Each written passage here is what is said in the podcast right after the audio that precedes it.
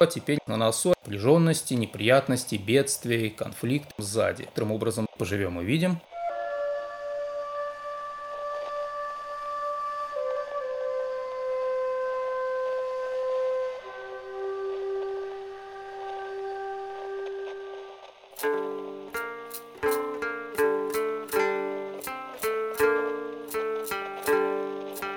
Всем привет, я Антон Григорьев. Это «Небо и земля» – подкаст для тех, кто любит астрологию.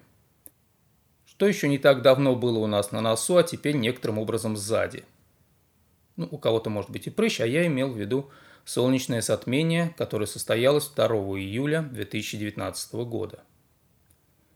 Как бывает при каждом затмении, появилась масса публикаций, было высказано множество мнений. К сожалению, эти мнения были похожи одно на другое, и могли быть высказаны, ну, за исключением мелких деталей, практически про любое затмение.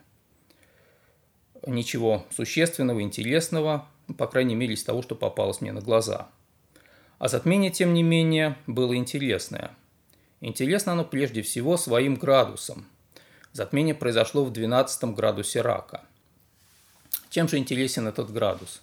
Не спешите лезть в градусники, они тут совсем ни при чем – Градус этот интересен тем, что именно в нем, в 12 градусе рака, а, состоялось предыдущее соединение Марса и Сатурна в раке.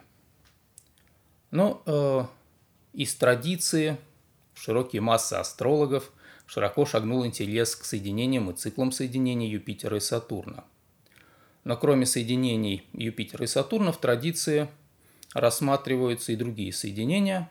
Ну, если верить Сантилокам и Птолемея, всего их 120, но одно из самых важных – это соединение Марса и Сатурна в раке, то есть соединение двух вредителей в том знаке, где они имеют эссенциальные слабости, то есть оба довольно злые. Такое соединение происходит раз в 30 лет примерно и закладывает цикл э, бедствий, катастроф, разрушений, конфликтов и других неприятных событий – каковые следует ожидать от двух вредителей. Предыдущее такое соединение состоялось 25 мая 2004 года, ну а следующее будет в июне 2034. Вот это соединение 2004 года было как раз в 12 градусе рака. И нынешнее затмение, попадая именно в этот градус, актуализирует или проявляет все то негативное, что было заложено предыдущим соединением этих двух вредителей. Затмение 2 июля 2019 года было видимым э, в Южной Америке. Для стран Южной Америки это затмение попало в восьмые и седьмые дома, таким образом предвещая некоторые напряженности, неприятности, бедствия, конфликты в этом регионе. Хуже ситуация для таких стран, как Эквадор, Перу. Ну, для Перу, в общем, для самого Перу неплохо, но скорее напряженность и конфликтность вовне.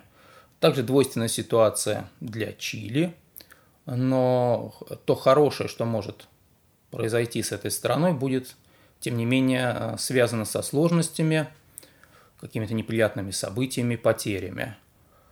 Ну и также неблагоприятная ситуация для двух самых известных стран Южной Америки. Это для Аргентины и для Бразилии. Поскольку затмение было в восьмом-седьмом домах, то его проявление мы сможем наблюдать где-то с весны, лета 2020 года. Длилось оно в этих странах где-то от часа до двух и более – поэтому его эффекты будут э, длиться год, два, где-то даже больше двух лет в отдельных странах. А самые яркие проявления мы, наверное, можем ожидать в 2021, а кое-где даже и в 2022 годах. Так что пока у нас есть до этого некоторое время. Ну а сейчас, я напомню, действующим является затмение, которое произошло в западном же полушарии 21 августа 2017 года. Об этом затмении я уже говорил в одном из выпусков в начале этого года, выпуске, который был специально посвящен затмениям 2019 года.